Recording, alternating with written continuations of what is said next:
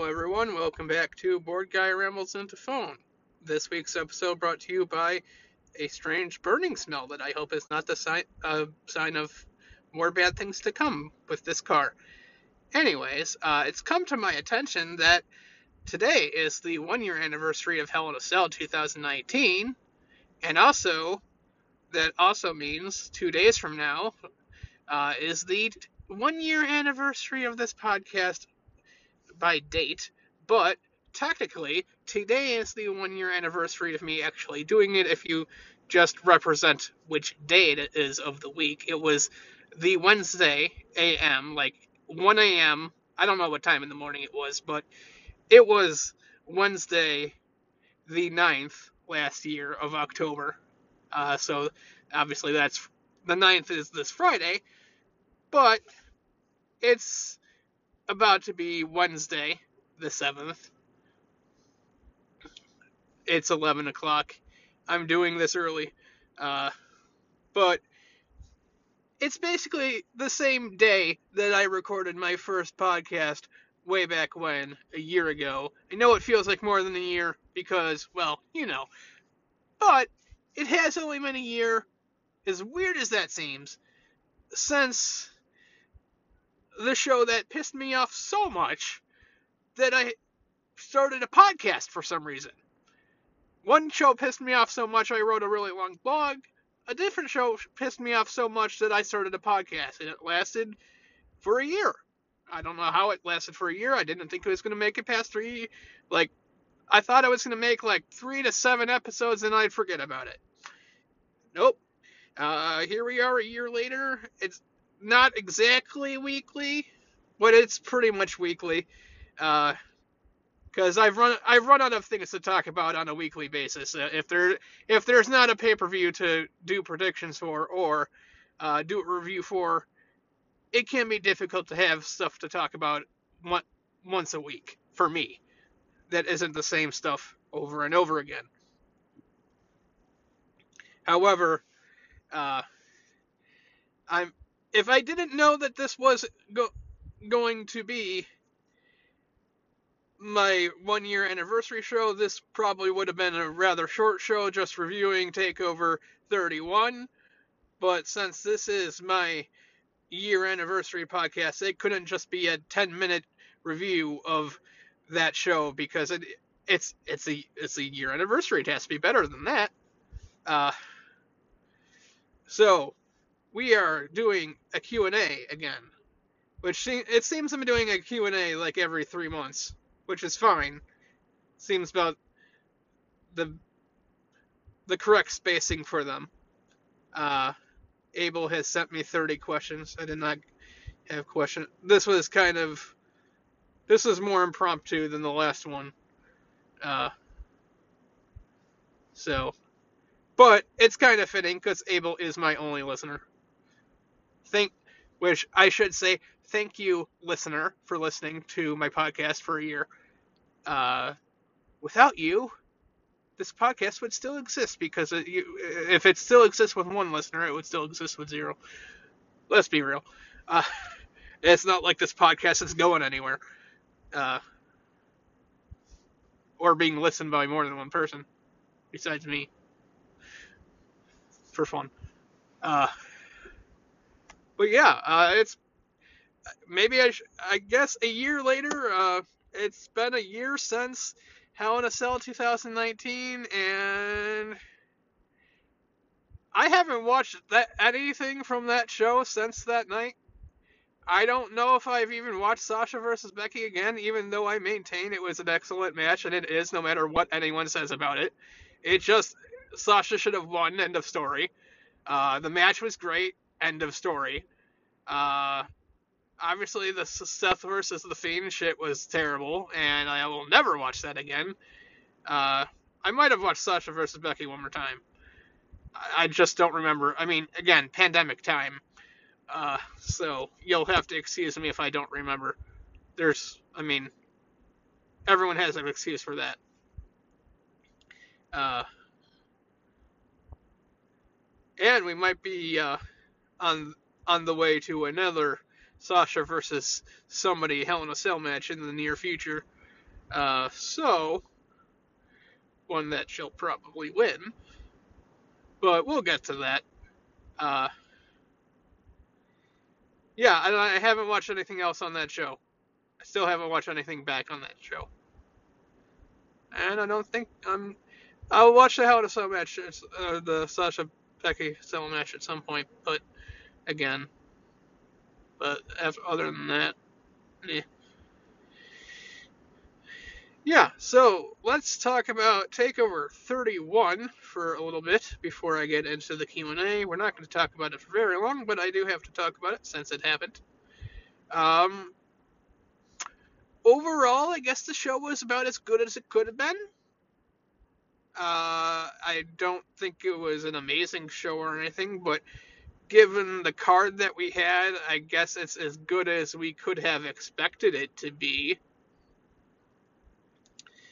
Uh, it started with uh, Damian Priest defending against Johnny Gargano. First off, they were in a new place. It wasn't the Thunderdome, but it was their version of the Thunderdome. Basically, they called it the Capitol Wrestling Center, whatever that's supposed to mean. It's supposed to be something with their history. I have no idea what it is because I don't know their history enough to care. Uh, and there were actual fans in the crowd for some reason. I don't understand. The pandemic is not over, so there shouldn't be fans in the crowd. No amount of whatever you say will make that okay. There should not be fans in the crowd. End of story.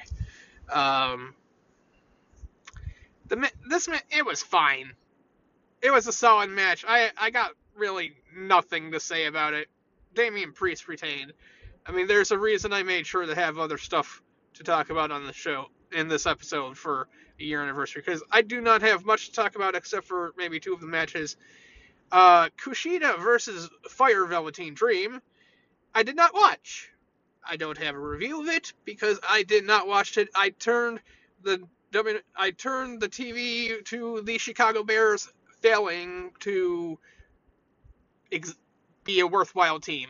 I guess not that I even watch football. I just know that the Bears suck. Uh, yeah, um, they were three and zero, oh, and all the three wins were like the other team failing, and failing more than they were failing. So yeah, now they're three and one because they faced a team that didn't fail. Uh, anyways, yeah, I'm not. It, I'm not watching a match with a, a, freaking pedophile in it that they refuse to have investigated and do anything about. Fuck that. Fuck everything about Triple H's comments before it. It's not immaturity. It's just. It's not immaturity. It's uh, called he's a fucking pedophile. Investigate him. Do something, dumbass. Uh, some weirdos were saying, I mean, Kushida won apparently, good for him. I don't really like Kushida either, but I don't have any problems with Kushida. I just don't care for him whatsoever. I, I suppose it's nice that he got on the takeover for the people who are fans of him. It's a shame that he faced who he faced, uh, because that's basically going to make it a nothing no one's gonna no one's even gonna think of this match for anything besides they that NXT decided to platform a pedophile. I, I'm sorry. And also, apparently, Velveteen Dream dressed as Doc Brown, so there's that. Uh, a character that's old that befriends a young person. So that's on the nose. Anyways, not that Doc Brown's a pedophile or anything like that. That's that's, that's not the same thing, but it's still a strange choice. I know Kushida's supposed to be uh, like in love with Back to the Future or something, but still, uh, like Kushida went to like break his arm or something, so weirdos were writing, "Oh, Kushida turned heel by trying to break Velveteen Dream's arm." It's like, no, trying to break a sexual predator's arm is not a heel maneuver. That's a face maneuver. Good guys do that. That's a good thing. That was the ultimate face maneuver. Dumbasses. Learn your place. Or learn what's going on. That was not a heel maneuver. You know, it doesn't matter anymore. Uh, the best match on the show, by far, was Santos Escobar defending the Cruiserweight Championship against Isaiah Swerve Scott, as we all knew it would be. I mean, it's Killshot versus Cuerno from Lucha Underground, and they had excellent matches there, and they are both excellent wrestlers. It was an amazing match, definitely. Uh, if you're only going to watch one match from the show, go watch this, sh- this match. Uh, definitely. Uh, I the Ashante Adonis guy, I don't know much about him. He was Leon Ruff. I don't really know why. He's the one who came in to help Swerve. You would think it would be Fashion Police, but it wasn't. So that was weird. Uh, but I guess whatever works. Uh, still, uh, I was a little surprised that Swerve didn't win. Uh, I was sad about it, to be honest. Uh, they they need to have they need to continue feuding. I know this is at least their second match, but they need to continue feuding. Because uh, I mean, it wasn't even a clean win because they pushed him into like an exposed steel. Uh, Escobar did. So yeah, it's it wasn't the clean win. So he should get a rematch and he should win the, the title on the next show, the next one. Uh, I, am afraid that they're gonna now go to uh, Escobar versus Kushida, which is the wrong move. Uh, yeah, but great match. Probably a match of the year contender. I don't know. Not probably not match of the year, but probably a match of the year contender at the very least. Uh, yeah. So, I feel like there was so, supposed to be something after this that I meant to mention, but uh, Io Shirai defended the, t- the NXT Women's Championship against Candice LeRae. It was fine. Uh, didn't need the rough bumps. Didn't need those. Uh, about on par with their other match that they had at the Takeover last year, but yeah, didn't it didn't need the rough bumps. More importantly, uh, Toni Storm is coming to NXT, to regular NXT, not NXT UK. Uh, she was shown on the screen after the match was over, and then the the vignette that's been going immediately happened after this, and it was Ember Moon. Ember Moon was about the best person it could have been. Let's be perfectly honest. Uh, it had to be someone who's been in NXT before, and you're obviously it's not going to be like a Seth Rollins. It's not going to be Seth Rollins or somebody on that level. So it has to be like like right below that. The best name it could have been was Ember Moon. By far. I mean, when you think of other names, I mean, sure, Chad Gable would have been nice, I guess, but it wouldn't have. It wouldn't have been excited to me that much. I mean, uh, I mean, again, people were saying it was Bo Dallas. Why the fuck would it be Bo Dallas, and why the fuck would you want it to be Bo Dallas? Bo Dallas is irrelevant, and like that would be the most pointless return I maybe I've ever one of the most pointless returns I've ever seen. It's Bo Dallas. Come on. Sorry. Uh, like it I mean, there's a few other people I would have liked it to have been, but it wouldn't have been them. Like I would have liked, I would have liked maybe it to be Aleister Black, but it wasn't going to be him. He's busy doing things with Kevin Owens and stuff, but he's been wasted on the main roster. Uh, would have been nice if it was Andrade, but of course it wasn't going to be him either. Uh, would have been nice if it was Ricochet because he's doing nothing whatsoever and he's being completely wasted. Uh, but again, it was, uh, again, that would have been if it was a male talent that was coming back and not a female talent. Uh, I mean, you know, this it, this could have been something like way worse. It could have been like Lars Sullivan, and or like one of the Forgotten Sons. Don't want that to happen. Fuck no. So, yeah, Ember is definitely the best choice for it to have been that wasn't like a name that was bigger than that, which it wasn't going to be. So I'm happy both of them are back in NXT because Ember got pretty much wasted on the main roster. And I'm glad, first and foremost, I'm glad she's back from her injury. That, very happy to see that. Uh, happy to see Toni Storm too. Honestly, I like I obviously I know who Toni Storm is uh, very well. Obviously, obviously, but I can't say I've really seen a lot of Toni Storm matches besides what she's done in the MYC, and she's only been in regular NXT just like a very very small amount. And I've seen her two UK Takeover matches. That's about really all I've seen of Toni Storm. So this will actually probably be the most of when she finally show, shows up because I mean she was only on the screen. Uh, this will probably be the most actual exposure to Toni Storm I've actually ever had. So uh, that'll be cool uh, to actually get to see her more than just like a couple of matches. So I, I don't watch NXT UK. I've watched their takeovers because they're, I mean, they were takeovers. They were one show. I don't watch it on a weekly basis, and I couldn't bother to care. So, uh, moving on. Uh, excuse me, someone's passing me. Okay, someone's here. That was weird. Sorry. Uh, yeah, the uh, final match was Finn Balor versus Kyle O'Reilly for the NXT World Championship, and it was a great match. It was the second best match on the show, definitely. Uh, little long. Uh, it got me to root for Kyle O'Reilly, but I mean, I knew he wasn't going to win. Uh, both Finn and uh, Kyle were bleeding from the mouth by the end of this match.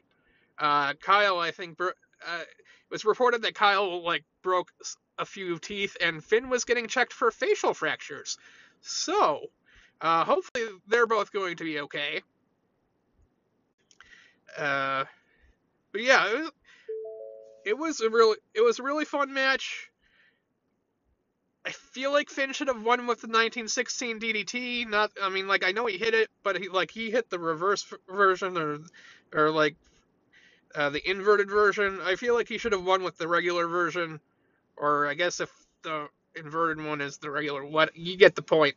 Because uh, I mean, Kyle was just like completely wrecked his legs or Finn's legs. I and he did two double stomps from the standing position, or I really I don't really know if he should have should have won with the coup de grace from the top rope. I'm just like, your legs hurt, dude.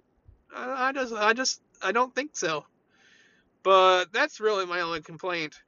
Again, I mean, uh, the cruiserweight title was better than this, not by too much, but it was better. Probably because I was invested in that. I wasn't super invested in this because I mean, it was kind of a random opponent, and like, I'm invested to the point where I, I'm I'm sure this will be a good match, but I know who's going to win this. Uh, but yeah, uh, shook his hand after it, and they should have just ended the show there.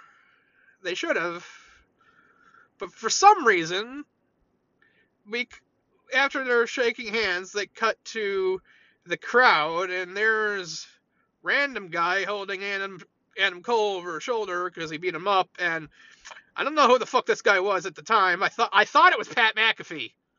I'm like, why the fuck is Pat McAfee back and they're ending the show with this? I'm like, apparently it was Ridge Holland. Who the fuck cares about Ridge Holland? Not me.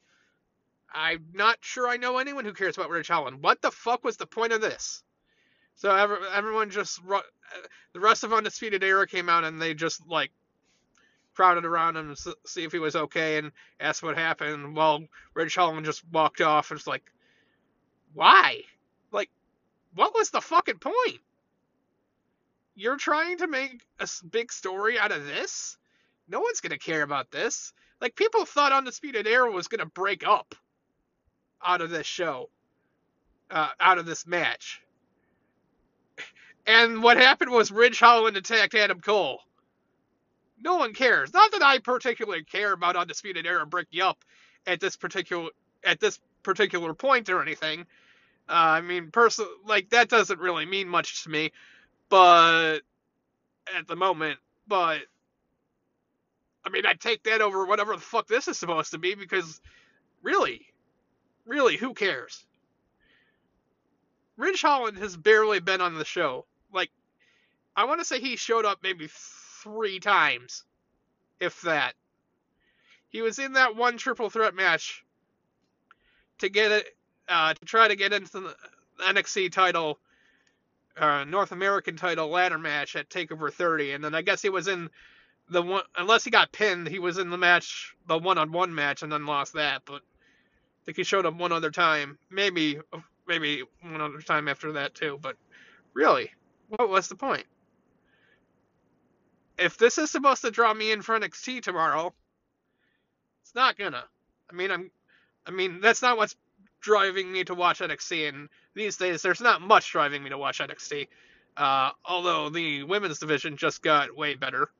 Uh, though Toni and Ember going to the NXT women's division was sorely needed. Uh, but yeah, uh, so that is Takeover 31. I'm going to save this recording here before I start the Q&A part of this podcast, just so I have an ample amount of time to talk about that. All right, it is time for the Q&A part of this podcast. We have 30 questions from Abel. Unfortunately, no one else could come up with anything, I guess. Uh,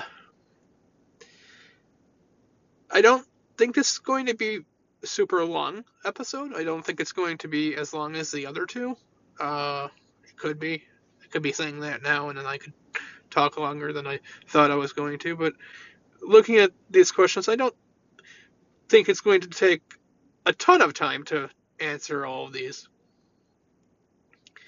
So, the first question was changed from what are your five thing, what are five things you don't like Alexa Bliss to what are three things that you like about Alexa Bliss, and because I said that because I said I'm like why do I need to do a five things I don't like about Alexa Bliss when I already have an entire episode about her title run dissecting it month by month. Why do I need this? I mean, I guess there's some more things, but like I, I just I don't feel like that was necessary. So, what are three things I like about Alexa Bliss? That's a different story. What are three things? I'm struggling to think of something. I I like that she's not Charlotte. I like that she's not Nia Jax. Uh, that's two things. Uh, like that she's. I. I guess I like that she's. She looks better in comparison when Nikki Cross is near her. I guess. Uh, yeah, that's that's about it. I, I don't really have anything that I, I actually like. Just like that she's better than these people by comparison. Uh, here's a legitimate question. Question number two How will the Alexa Bliss Bray Wyatt storyline? The first three questions have a lot of Alexa Bliss involvement. Uh, how will this storyline be resolved? That's a good question. Because honestly, I don't know.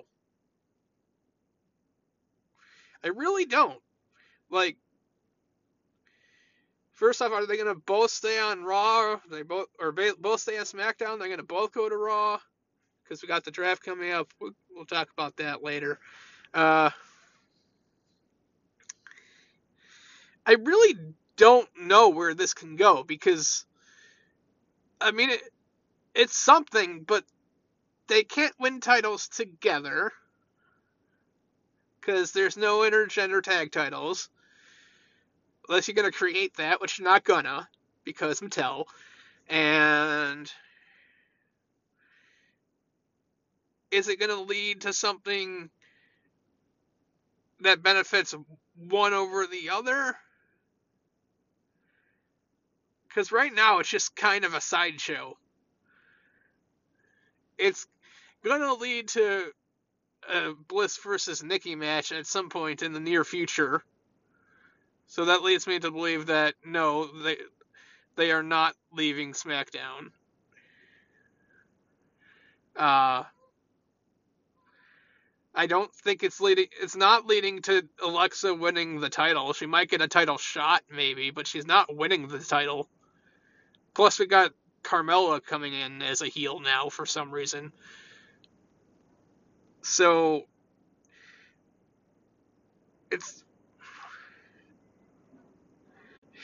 it, it's really hard to tell because neither of them are going to hold the title anytime soon. At least on SmackDown, they'd have to both go to Raw for them to even have a shot. And even then, even then, that's not really going to work because realistically, like we all have our ideas of where the titles are going on both shows right now. I mean,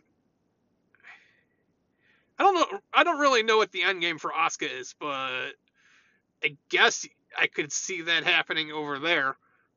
Like, I not that Asuka should be losing to Alexa Bliss or anything like that, because that would be dumb.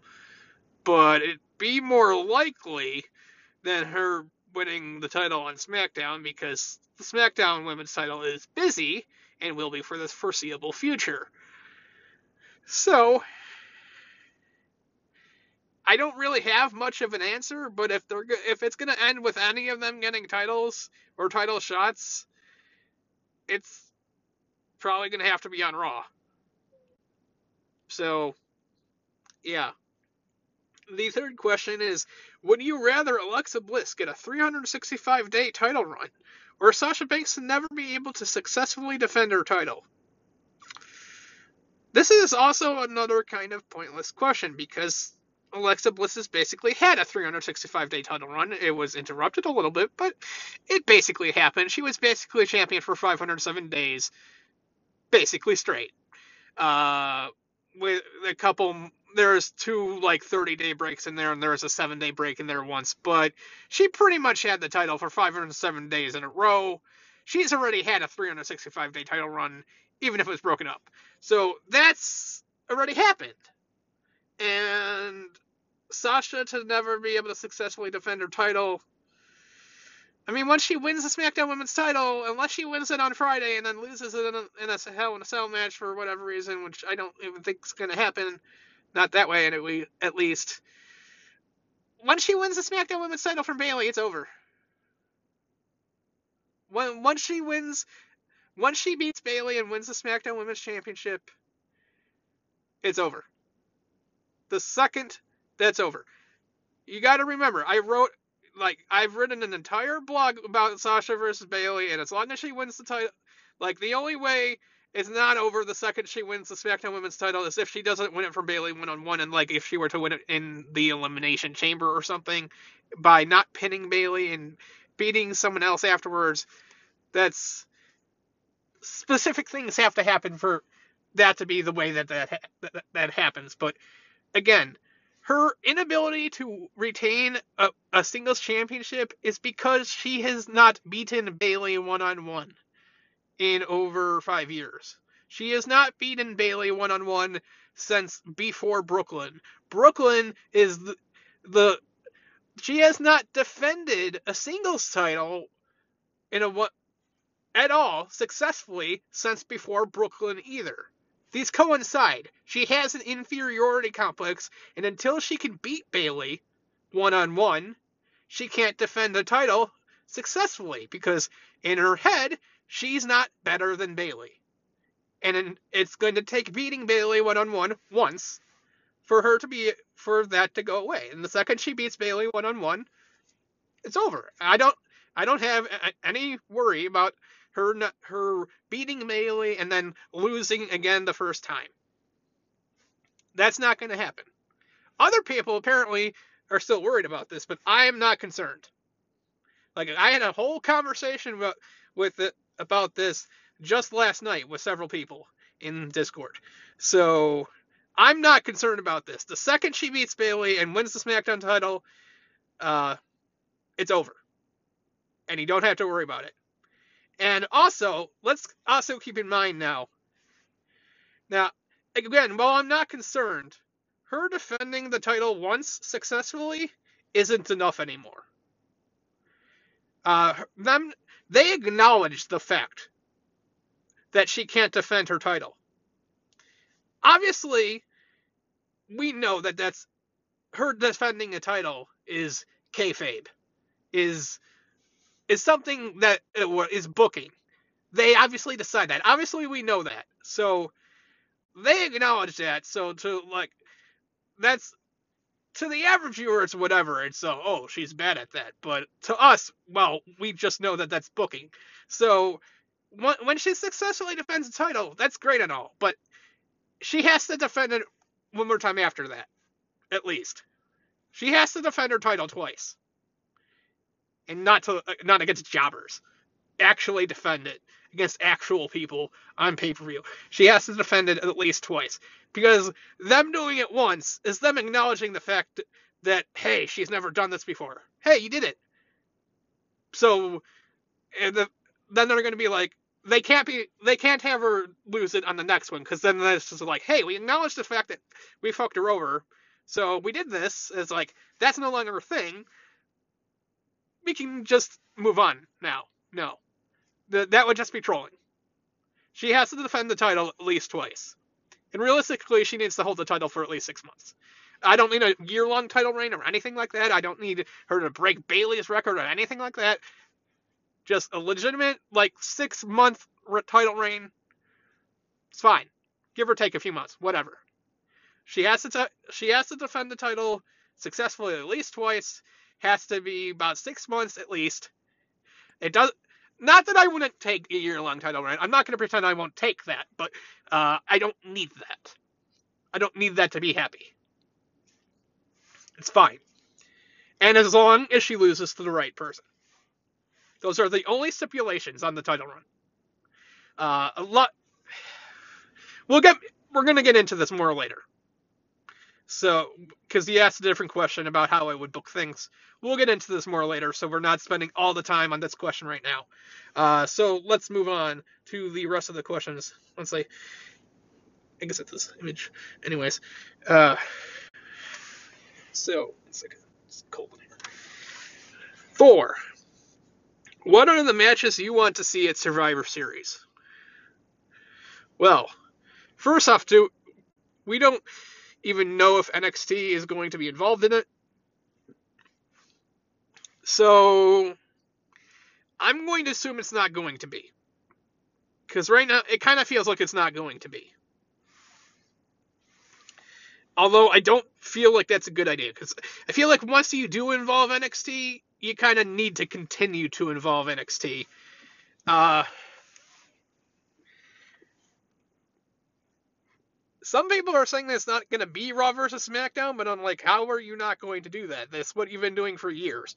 Like they're going to do like Raw versus Team Raw, Raw versus Retribution. I'm like, well, I don't, I don't care about that so much.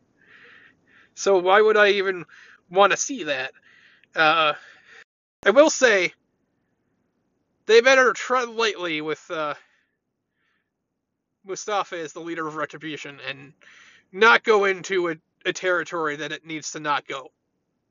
Uh, it it could be very good, and I'm hoping it will be. Uh, but it could go a direction it shouldn't. And given WWE's track record, I am nervous about it. But we'll have to see. Anyways, uh, it's hard to pick matches that you would have for like five on five matches. So I'm gonna just do the champion matches. And it's hard for me to see them doing anything different. Like I don't Okay, so we got Roman versus Jey in a Hell in a Cell match coming up. Roman's not I mean Roman's not losing, obviously. And I don't think Randy's gonna beat Drew. So we're probably getting Roman versus Drew. Uh, we might get Roman versus Drew versus Finn if it's with NXT. Uh, we're gonna get Sasha or Bayley against Asuka again. So In that instance, I'm hoping Io's involved. So I guess I'm hoping NXT is involved because we've seen Sasha versus or Bayley versus Asuka several times now in the past few months, and we don't really need it again one on one. So let's hope Io is involved. Now I'm get I'm thinking it'll be Sasha, so it'll probably be Sasha versus Asuka versus Io, which I mean match of the year. Anyways, uh, I see we got Sami Zayn versus Bobby Lashley. Oh fuck. Y'all remember what happened the last time, right? I mean, unless Sami loses by then, which I hope not. Uh, you remember the last time we got Sami Zayn versus Bobby Lashley, right? Sami Zayn was out for a year. Ugh. Ugh. Uh, you could have Damian Priest in there, maybe. That might be interesting. I guess I don't know. That would be a strange match. Uh, let's see. Tag titles. Fashion Police versus Street Profits versus Shinsuke and Cesaro is a thing, but we just had Shinsuke and Cesaro versus Street Profits anyway. So yeah, it's it's gonna Survivor Series is gonna be weird. I don't I don't know. Will WWE wrestlers ever form a union? This is not the next question. I'm lying. Uh, what are the matches you want to see at WrestleMania?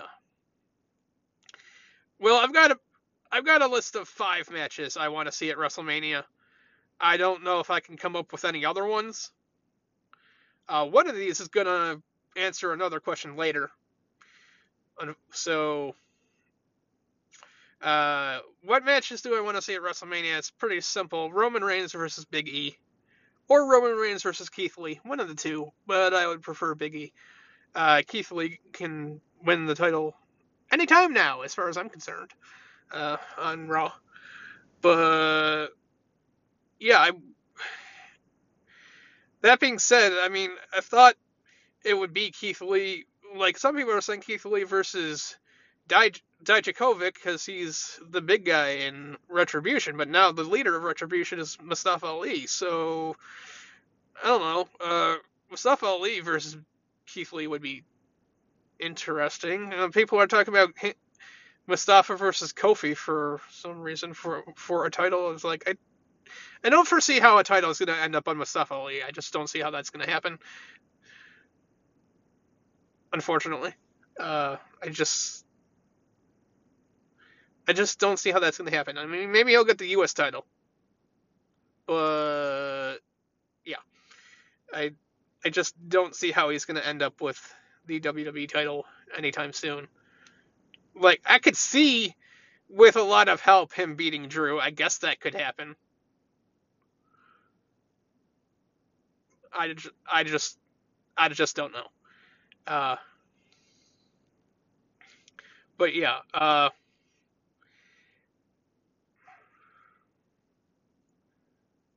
I know I want Keith Lee to be doing things that are more important than what he's doing right now.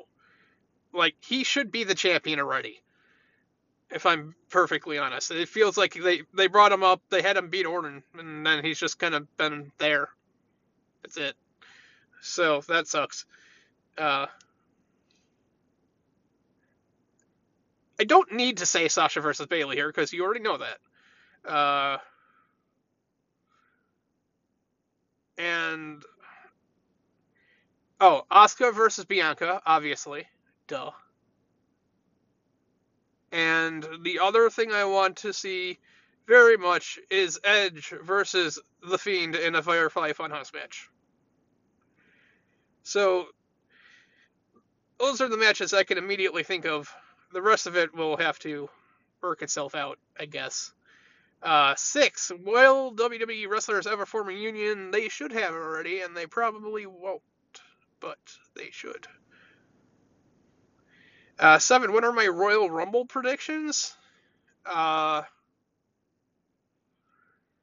I don't really know, to be honest. Like, I mean, Sasha should be winning the Rumble, but she's probably going to be the champion, so that's not going to happen. Uh, I mean, if Sasha's not the champion by Hell in a, after Hell in a Cell, then she's winning the Rumble. However, I just think she will be. Uh, I know a lot of us are talking about Roman versus Big E. A lot of us are talking about that. A lot of us want that. The thing is, I don't know if WWE is even thinking about that at all whatsoever.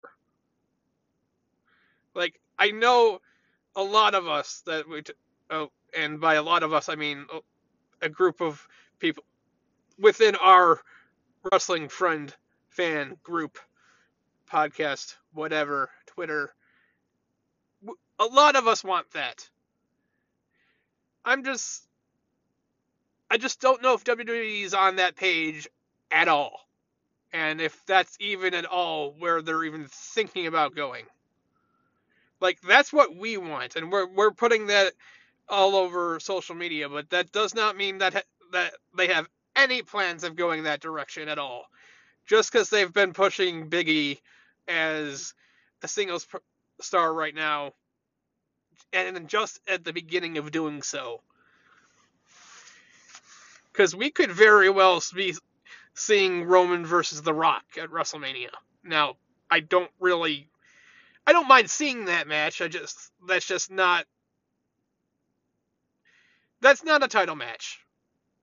I don't Roman versus The Rock can that can happen, just not for the title at WrestleMania. So if I'm book like obviously if I'm picking the winners, I'm picking Sasha and Big E to win. I just I don't know if that's going to happen. I I'm not trying to think of surprise entrance or anything like that.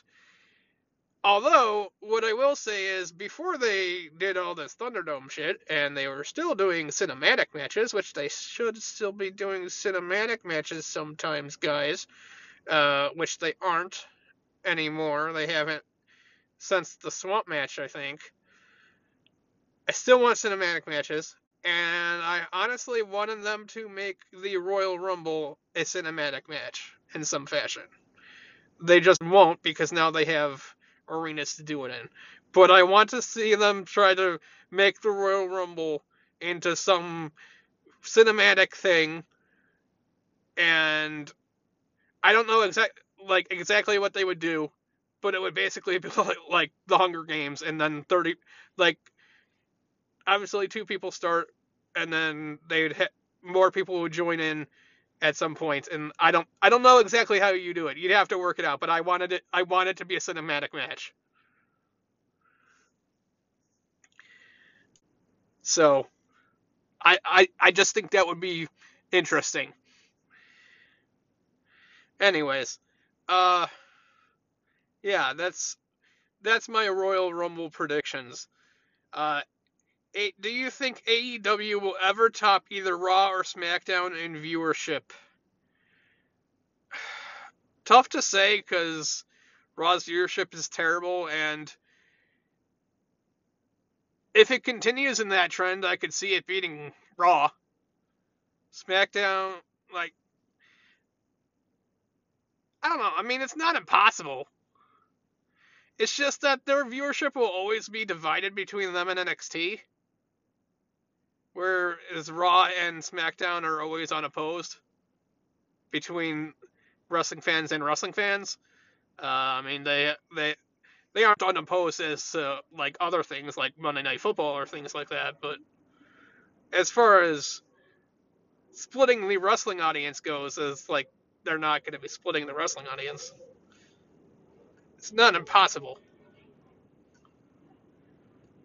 and then they're going to be like, ah, we beat WWE in ratings and their bigger shows. It's like, yeah, you really accomplished something. You really did. Your show still sucks. Nine, is Bayley the greatest women's champion in history? Mm.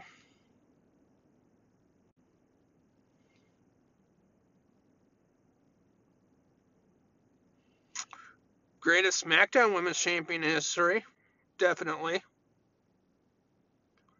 I know a lot of people think. I mean, a lot of people are going to say Becky's SmackDown Women's title run, which was like four months long, was the best of its run. But I mean, it was four months. You do that for longer, okay, but it was four months. Uh, I mean, then again, Becky is the only actual uh, competition for for the SmackDown title anyway. Uh, as far as in history goes, maybe there's definitely an argument to be made. Uh, I mean, how many people like we go back like we before the revolution we go back she okay she's better than Nikki Bella obviously. She had a t- long title reign obviously that was bad. Uh, she's better than AJ I love AJ but she's definitely better than AJ uh, can't like can't even really pick anyone before that until all the way back to like 2002 ish like like literally you, you go back before AJ Lee okay Mickie James she's better than Mickie James. Then you have to go back to Trish and Lita. She's better than Trish definitely Trish is very, very overrated. Uh, she's, she's better than Lita. Sorry. And I, I mean, I can't even go beyond that further back, but I mean, she's, yeah. I mean, she's definitely one of them. She's if she's not the top, she's not the best women's champion of all time. She's in the top five. It's her and her and Becky, and then I mean Sasha should be there. She's not. Asuka's there. Uh,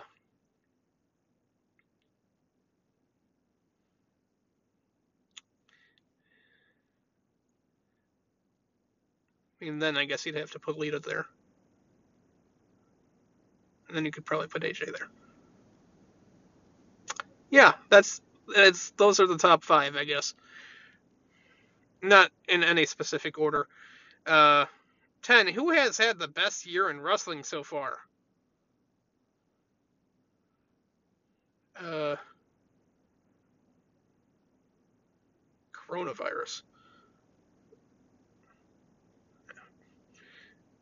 Uh, I mean, it has to be Bayley again we're going if we're going WWE, it has to be Bayley.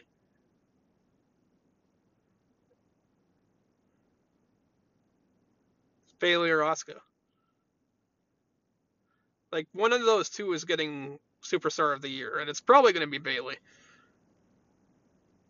Uh, yeah. Eleven. Who would you attend a wrestling show today, or would you wait for a vaccine first? Wait for a vaccine first, obviously. Uh, 12. Who was a well? It was who are you more excited for NXT, Ember Moon or Toni Storm? But it's since I already talked about that in the review part of this podcast, it is instead uh, who who has a better chance of defeating Io Shirai for the NXT Women's Championship and I would have to say probably Toni Storm because I think Ember Moon is to have the first shot. And since they both interacted with Io on Takeover, the first person's not winning, more than likely. So, uh, more. I, this also not saying that Toni Storm will defeat Io, but she has the better chance of winning, I think. 13. Which wrestler from Stardom do you think would have the best shot at succeeding in WWE?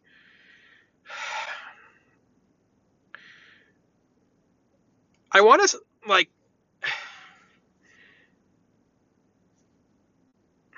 hmm. I've only been watching Stardom for a little over a month. Really. So I'm still getting used to people and still having to remember exactly who everyone is, what everyone does, and like my answer right now is going to be Jamie Hayter, but that's a cheat answer because I think you're asking me which Japan like a Japanese wrestler from Stardom, not so not a Gaijin. Because I mean, I think that's an easy answer even though I haven't even really seen Jamie that much. Like she hasn't even been there in the month that I've been there, been watching, because uh, she can't. Uh, unfortunately, she can't get into Japan right now because she's not a resident. I I watched like, I think I've seen like two matches of hers when I was first watching Stardom ten months ago. Uh. So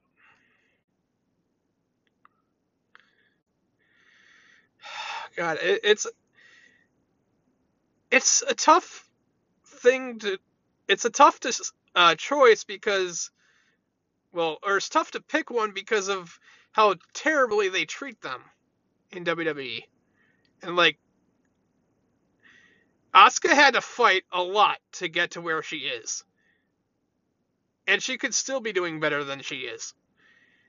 They treated Kairi horribly, Io's been doing fairly well in NXT, but if she comes up to the main roster, who knows?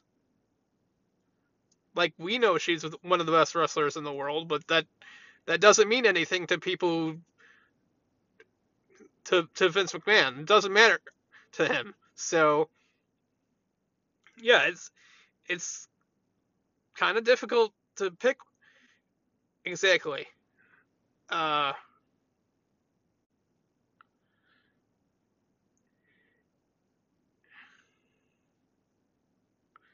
Uh, maybe Julia.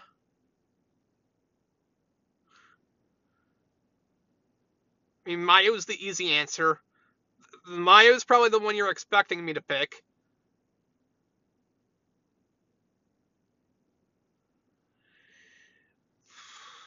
Konami. Azumi, maybe. Himeka. I don't know. Uh, probably one of those. 14. What feud or match do you want to see with Edge in 2021? Well, I already told you I want to see a Firefly Funhouse match with The Fiend. 15. Should WrestleMania stay a two night event? Wouldn't bother me.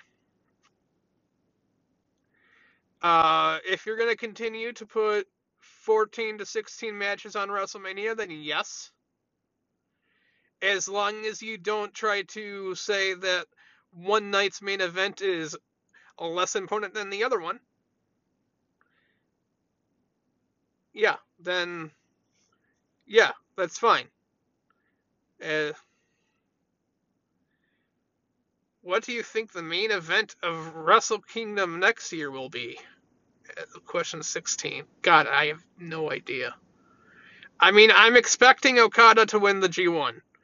That doesn't mean, obviously, that doesn't mean he's going to. That's just what I think. So, obviously, I think it's just going to be Naito versus Okada again. That's now. I probably wouldn't. That probably wouldn't be my choice if I were to pick who would win. I would have Naito versus Suzuki because obviously, and I would have Suzuki win. As much as I love Naito, I want Suzuki to win the title. Uh, I I wouldn't mind if Naito won the G1 and he faced Hiromu, but I don't see them doing that on Wrestle Kingdom.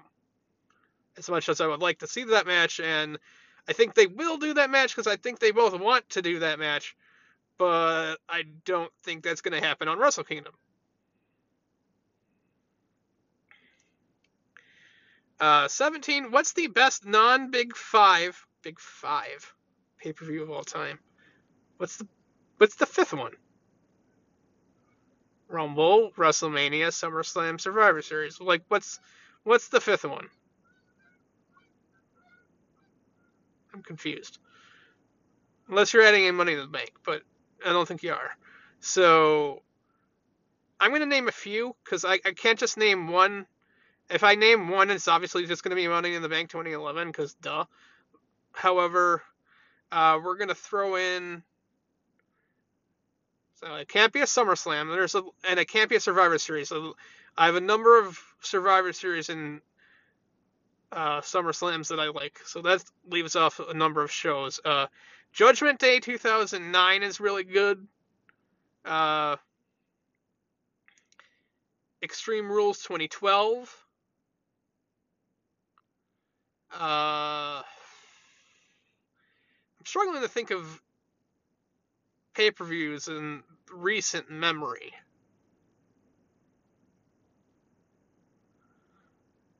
Like in the past few years. Like this is this is tough. Uh Jesus. But yeah, Judgment Day 2009, Extreme Rules 2012. I was at both of those shows. Uh, something like Backlash. Maybe not.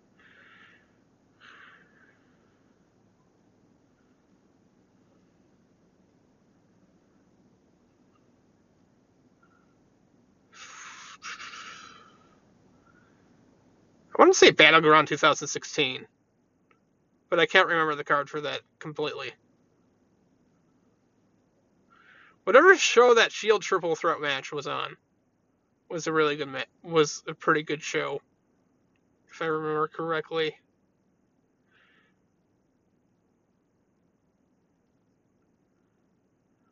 NXT Takeover Brooklyn, NXT Takeover Our Revolution. Consider those pay per views.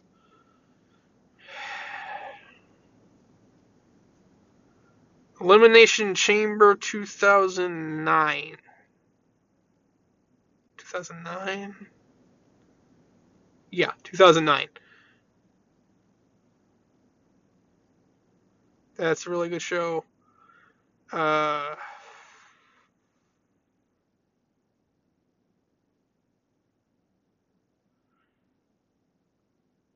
Extreme Rules 2009 is also pretty good, if I remember correctly.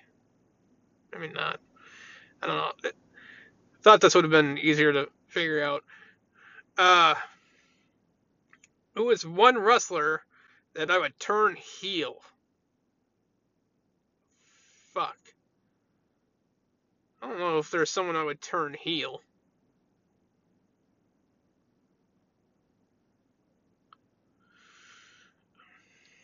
Hmm.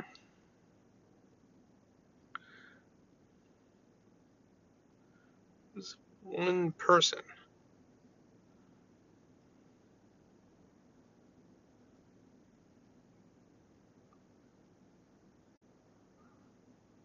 I really, really can't think of anyone that's a face right now that desperately needs to be a heel.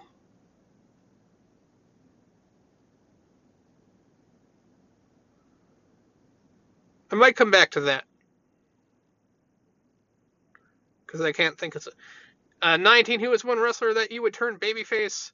I was gonna say Aleister Black because he just turned heel, and I don't know why, but you know, if they did that right, they could actually do something. So I don't think they're doing it right, but if you did, you could do that, and it would it would be good. You just need to not do what they're currently doing. We're going outside of WWE for this. Evil.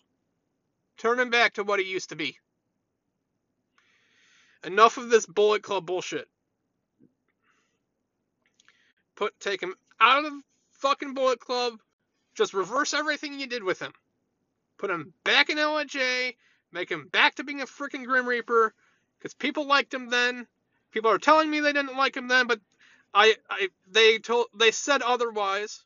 So I, I heard it with my own ears. Uh, uh, he should have never won those titles. He should never be in the bullet, been in the Bullet Club. He should never have p random people helping him win matches. He was perfectly fine where he was. That was the perfect spot for him.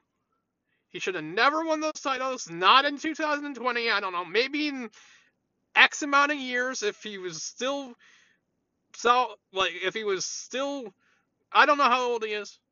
Uh, if he was still young enough to be a worthwhile champion, maybe. Uh, but pro- still probably never give him the world title, maybe an intercontinental title. But you never should have done that. I realize you are trying to do something different or weird because of the pandemic, probably, but you still shouldn't have done that.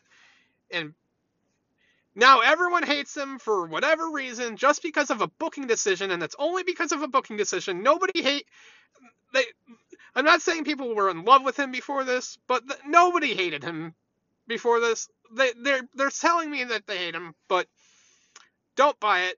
Not at all. When I heard completely opposite statements that contradict the f- people saying that they hate him now, they hate they hate him now because of a booking decision, which is not his fault. Now, every, everything else since then, like again, he should have never won those belts, and he should not be whatever the fuck he is now. He should still be a goddamn Grim Reaper because that was freaking cool. Uh, and that's that's exactly what he was. Uh, people are saying nobody ever liked your signature office. It's like that's a bullshit lie. I've been an evil fan since I've seen him, so that's a lie. And same, you're telling me that oh, I never liked him. Uh, oh, I tolerated him. Uh, you're telling you said a few days like when I, I hear this, but you say you say a few days ago how this guy used to be in ROH. He was uh, Watanabe in ROH, and he looked like a, he was a Japanese wrestler, but he never wrestled like a Japanese wrestler.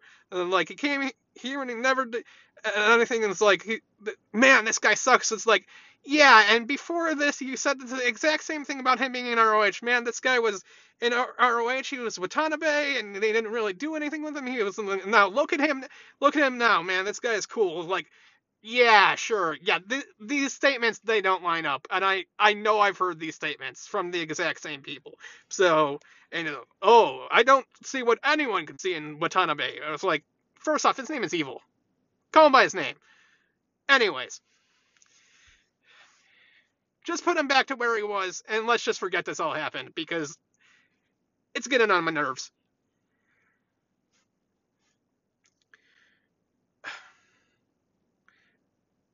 20. What what's your stance on blood and wrestling? Um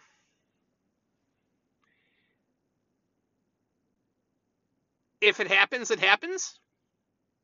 Like I don't need them to cut themselves open.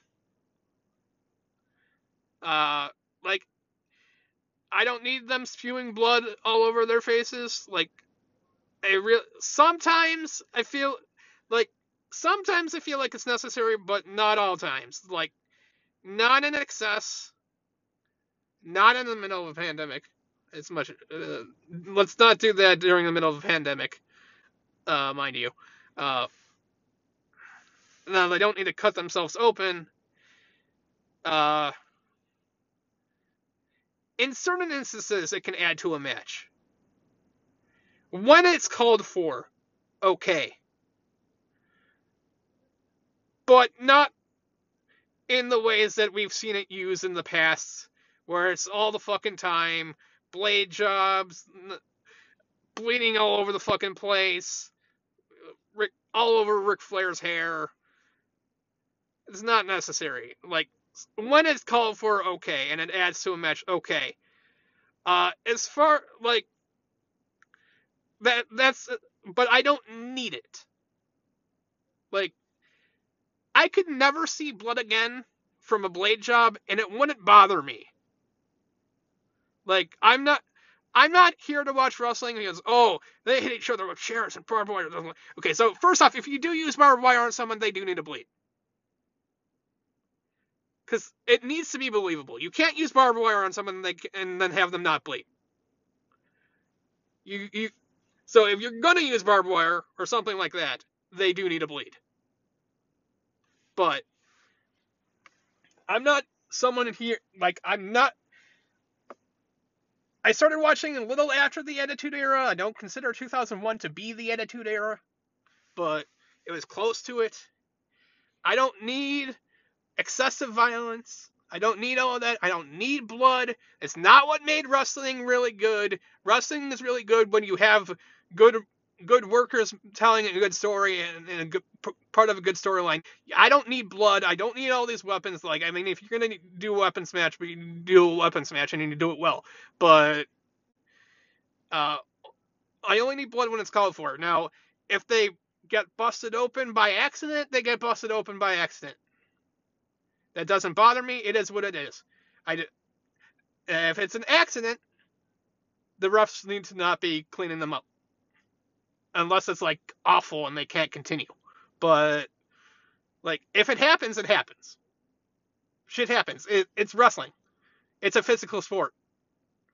Like if, if they start to bleed, they start to bleed. I mean, Finn and Kyle O'Reilly were just bleeding from their mouths at the end of that match. Uh,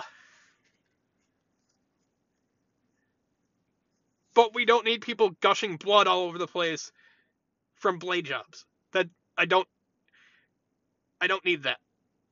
So, again, if one of them happens to start bleeding and it's not so awful that they literally can't continue, let it go. That, I mean, if someone legitimately starts bleeding and it's not a blade job, well, that can that that can't take away from a match. That's, I mean, if anything's real, that's real. So. 22 or 21. What is the most ridiculous wrestling take you have ever heard? Jesus. Wrestling Twitter exists. Just go on wrestling Twitter. You'll hear a ridiculous, you'll see a ridiculous, ridiculous take all the time. I I struggle to think of what the one the most ridiculous take I've ever heard could be. Because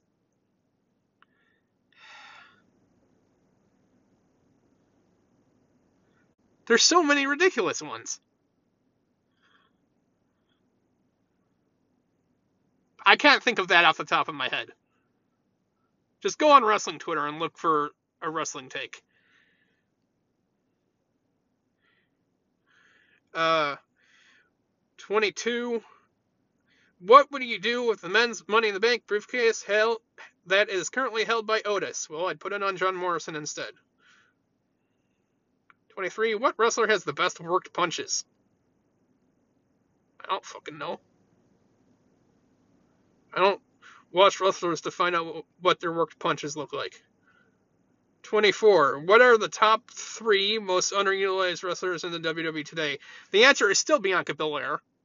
Aleister Black, and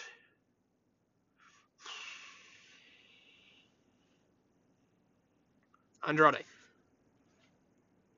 25 was if CM Punk returned for one more match, who would you want him to face? But I am 100% positive I answered that in my last Q&A, and I'm pretty positive my answer was Aleister Black. So the this question is actually, who are your uh, favorite people in Stardom at the moment. Now that I've started to watch it, my favorite person in Stardom right now is Himeka. Uh, but basically everyone else that I mentioned uh, in the in the previous Stardom question uh, is on there. Azumi, Konami, uh, Giulia, Mayu, uh, Saya Kamitani, Death, Tam, Natsu. I mean, the only ones I don't real like really the only ones I don't care for are Natsuko and uh, the other Saya.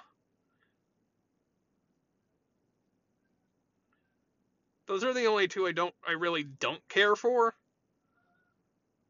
Uh But yeah, those.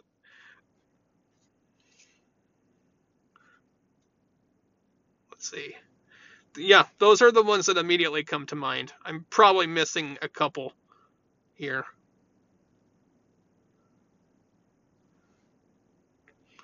Uh, we'll move on. Uh, 26. What are the top three Eddie Guerrero dream matches that never happened? Well, one is Shawn Michaels because he was supposed to face Shawn, he was gonna face Shawn Michaels at WrestleMania 22 if he hadn't passed, and I would have seen that live. I would have seen Shawn Michaels versus Eddie Guerrero. I'm just saying. Uh,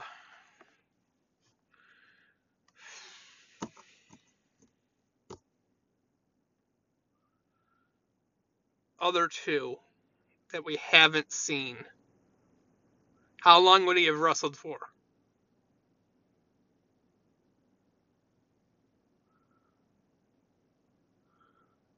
Because he passed in 2005. Would he like would would he have made it to Daniel Bryan and CM Punk?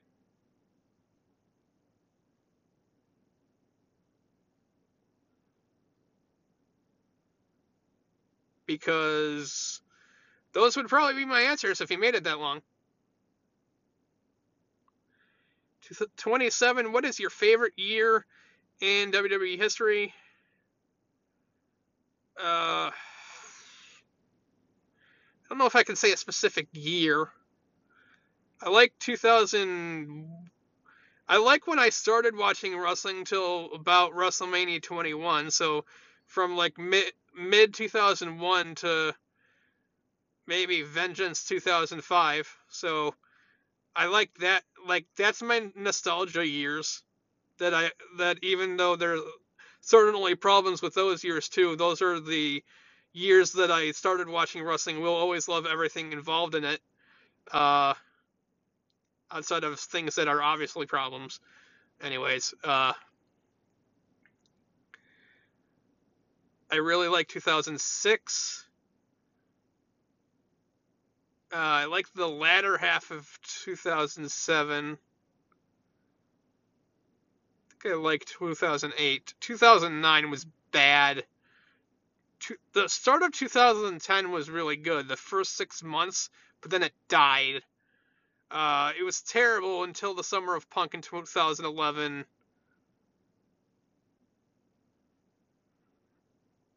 2012 was pretty good if for nothing else, because I mean, CM Punk was champion the whole year. Uh, summer of 2013 was good. Start of 2014 was good. End of it was good with NXT, but that's there's probably a gap in the middle there. 2015 is pretty good. 2016 is probably good. And the last few years is all kind of a blur of problems. Uh, 28. If you were Josh from Drake and Josh and Mindy told you she loved you for the first time, what would you say? I don't know. Probably see you in math. Uh, I'm going to pause here because it's at 52 minutes and I have two questions left. Don't want to run over. All right, final two questions of the Q&A. One second. Went to a different message in Messenger.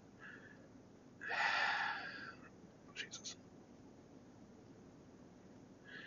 How would you book the Sasha versus Bayley feud starting from this upcoming SmackDown to WrestleMania?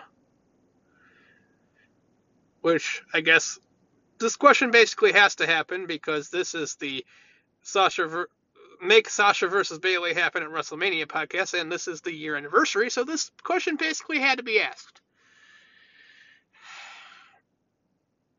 Hmm. I mean, there's a number of ways to get there. There's a number of right ways. There's a number of wrong ways. I guess there's really only one right way. Uh, first off, now This is not going to happen this way. The match is definitely. Personally, I wouldn't even have this match start on Friday. I would just have one attack the other. Probably Bayley attack Sasha like before the bell rings and just attack her and just beat her with a chair, whatever. Uh, to the point where they can't have the match on the, on Friday. I would not have this match happen on Friday at all. I would just have it be one of them beating the shit out of each other, leading to the inevitable Hell in a Cell match. Because again, it's inevitable. Uh, what I think will happen is just uh, Bayley's just going to get disqualified because the match reeks of disqualification. Uh, I've heard some people say Sasha's going to win on Friday and then she'll lose it back in Hell in a Cell. I'm like, no, that's why no. That also kills my narrative, so no. No, but Sasha's not winning on Friday. I don't think she's going. There's going. The match isn't going to happen like like how I would have it. I'm pretty sure Bayley's just going to get disqualified. It's going to lead to Hell in a Cell because that's inevitable. I don't know why we're having three Hell in a Cell matches, by the way. I really don't. I do not know why. I'm cool with Roman versus Jey happening again. I don't know why it's a cell match. Uh, like, I'm at least happy Seth versus uh, Rey isn't happening in a cell. Because I thought that was going to happen. Anyways, uh, I think Sasha's just going to win the title in Hell in a Cell. If we're perfectly honest. And I don't even know if we're going to get the match again at WrestleMania. I don't know if that's going to happen. I really don't. It's going to be the wrong move. The correct move is her winning the title at WrestleMania. It's always going that's always going to be the 100% best move. But I'm I feel like she's just going to win the title in Hell in a Cell. And I kind of feel like one might get drafted, and I don't know. Like, so I, if Bayley gets drafted, I mean, she can't keep the belt over there. So that also telegraphs who wins. So I don't want, I don't really want that either. Uh, Sasha could get drafted, but I don't know.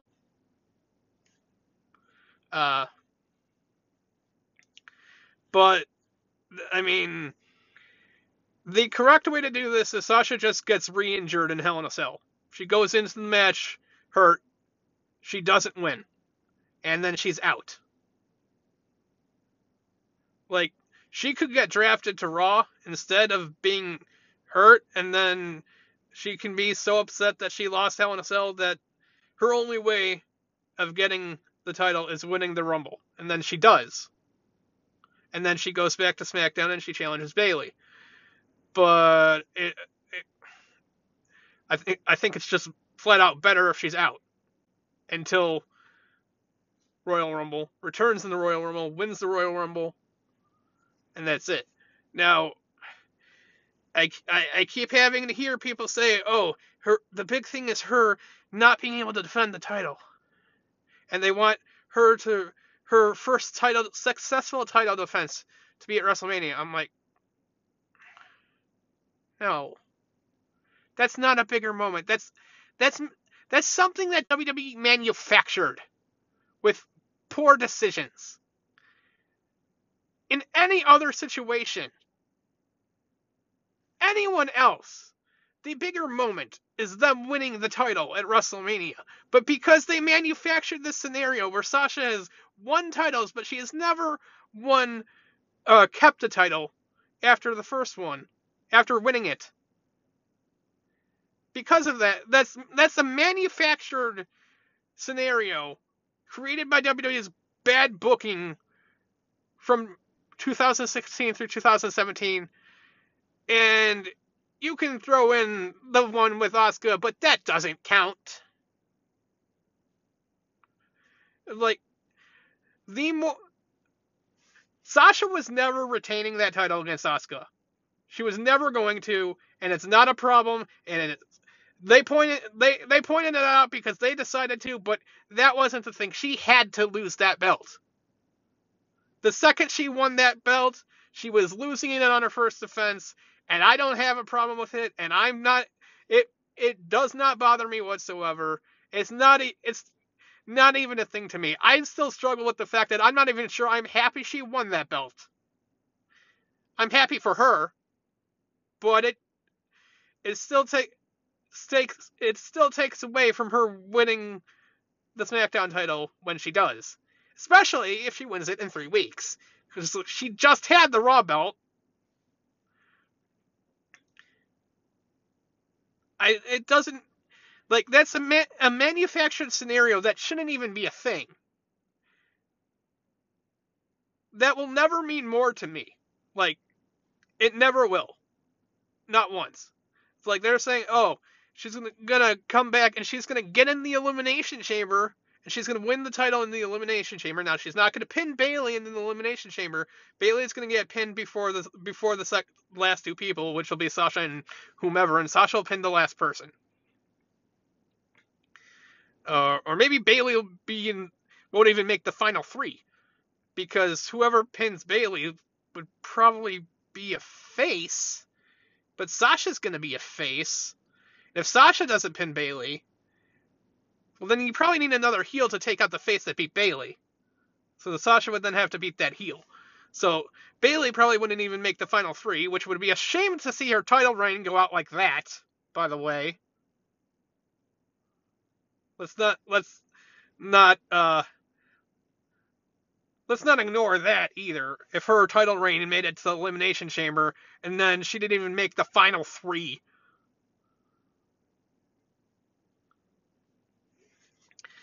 Uh, and then Sasha would then face Bayley because Bayley was the champion and she didn't pin or submit Bayley in that match. So obviously that's how it, that would happen. And then Sasha would win at WrestleMania and it would be her first successful title defense. But that just doesn't mean more to me, and it's never going to. Like, I I should. If I go into that match and it's just like, okay, but she could have won. She could have finally beat Bayley for the first time since before Brooklyn, and win her first match at WrestleMania, and become a Grand Slam champion in one match. You do it the other way, you took the Grand Slam champion out of it. Sure, you put, oh, she successfully defended a title, but that doesn't mean anything to me, so, I, I'm not, and I'm not even apologizing for it. It doesn't mean anything to me. I'm not that jaded to to think that once she beats Bayley, that she's going to lose it again. I'm not. They're not going to do that. First off, also, let's point out that when she lost the Raw Women's title back to Asuka, that Bayley specifically pointed out that she had a problem defending the Raw Women's Championship and not the Women's Championship in general. She said Raw in specific. This is a different belt. So, that lets her easily lets her off the hook on that. Also, again, I did not write a really long blog post alluding to the fact that her problem defending championships is everything to do with her inability to beat Bayley For it not to mean that. So, the second she beats Bayley, the is the second that's not a problem anymore. Now, if she did lose on her first defense after that, you can come back and say, I told you so. It's just not going to happen.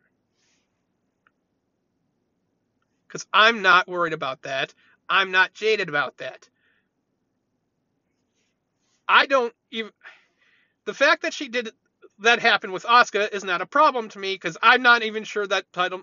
Like, that was not the plan. Like, originally, like, we're not planning on having five, like, Six months ago, they were not planning on having Sasha beat Asuka for a Raw Women's Championship when Sasha was on SmackDown. They were planning on having Sasha beat Bayley for the title at WrestleMania.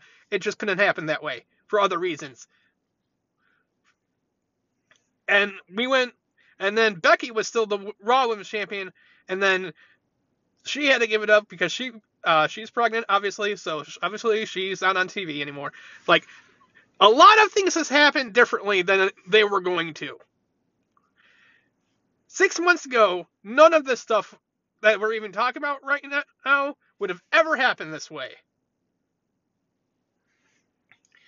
And before this Raw Women's title run that she had happened, I was 100% positive that the second she won the title from Bayley, she was not going to have that problem anymore. I, was confident then. I'm confident now. And nothing you can say can shake that confidence. I'm not that jaded. I'm not. That was a three years ago thing. The Asuka thing is not not even part of it because you cannot as fun as it was, and as much as I'm happy that it happened, and as much as they deserved to have them, you can't have them have uh, three belts for an ex- for a long period of time. I don't have a problem that they did it. It's just they can't they can't sustain that for a long period of time. You do have to move forward and they were and they couldn't have had Bayley lose the title to Asuka. That would have been dumb as fuck. No. So the the best thing that they can do is have her become more so injured in the Hell in a Cell match that she can't wrestle until January, and she comes back in the Rumble and she wins the Rumble, she wins the title at WrestleMania, and that's it. That's the best way. Uh, could I see the other way happening that other people are talking about, where she gets hurt, comes back, then gets in the chamber, wins the chamber? That happens. I could see that happening. I just don't. I don't see why they would do that. Uh, like I feel like that's the least likely thing to happen. Honestly, because again, that's a manuf that uh, the manu the the whole title not being able to retain a title thing is a manufactured scenario, basically from through their bad booking. So now we're trying to manufacture another scenario where we fix the, the fact that this manufa- the this manufactured problem came that, that exists. If you if you get what I mean, you're trying to now manufacture a scenario where you solve that manufactured problem. That's that's more complicated than her just winning the Rumble and winning the title at Mania. That's more complicated. And quite frankly, I think she's just going to win the title at Hell in a Cell. In all honesty. But again, that's not the way I would do it. That's not the right way. I mean, the the manufactured scenario people are trying to make is more of a right way than her just went into title at Hell in a Cell, but it still pales in comparison to just doing it the right way and making it simple. It's the simplest solution that makes the most sense. So, just do that. If you want her, okay. Here is the compromise if you want her her first title defense, successful title defense, to happen at WrestleMania, here is the compromise. WrestleMania is two nights. She wins it from Bayley on the first night. She defends it successfully on the second night. There's your compromise. Okay? Thumbs up. We'll do that. That solves the problems for everyone. Who does she defend against? Hell if I know. Not my problem. And finally, 30. What are your WWE draft predictions? Basically, everyone that's on Raw that's being wasted needs to move to SmackDown. Basically. So the first people that immediately let's let's go with men's division first. The first the two people on Raw in the men's division that immediately come to mind Aleister Black Ricochet. Being completely wasted on Raw. Go to SmackDown. Uh, as far as people on SmackDown are concerned, because Ross sucks, so basically let's rem. Uh, I don't know. Like this is what I, I don't know if it's predictions. This is just what I would do. Uh, it's not so much predictions, I guess. Let's see. Who do I not like on SmackDown that I want to send over to Raw and not see again? Also, Andrade to SmackDown. Uh, let's see.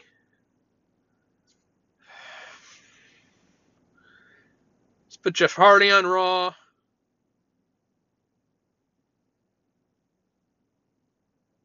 Put Corbin on Raw.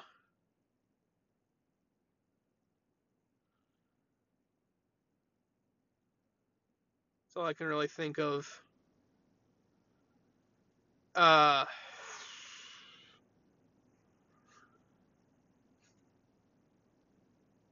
hmm.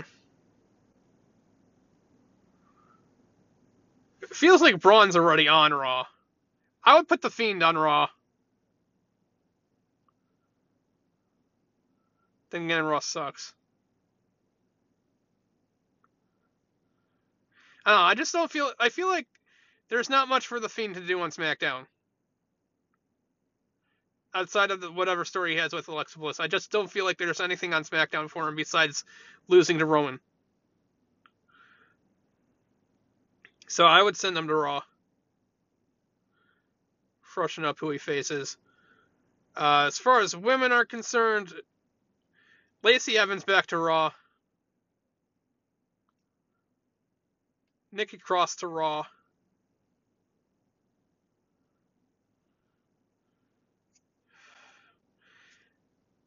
I want Bianca to be used better, so I kind of want to send her to SmackDown.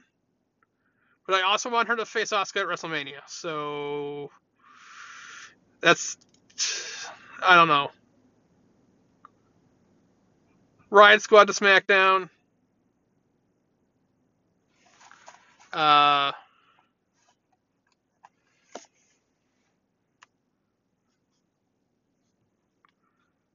Carmella to Raw.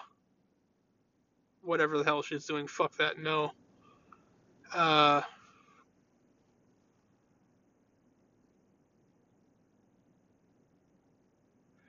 that's about all I can think of right now. So, yeah, that's. I'm gonna leave it at that. I mean, if any of those happen, I'd be surprised. Uh, yeah, so that's gonna be the end of the Q and A. Uh, guess it's probably an hour and a half. Longest episode I've done in a while. Uh, so I hope you enjoyed my answers. I still have nothing, no, I, no answer for who I would turn heel, by the way. Uh, so sorry about that. Uh, but yeah, hope you enjoyed the answers. I uh, hope you enjoyed the review of Takeover 31. Thank you to my listener for listening to my podcast. I would say listeners if there was more than one, but there isn't. Or if there are, they've never made themselves known. So, yeah. Anyways, thank you for listening. I'll talk to you again sometime soon.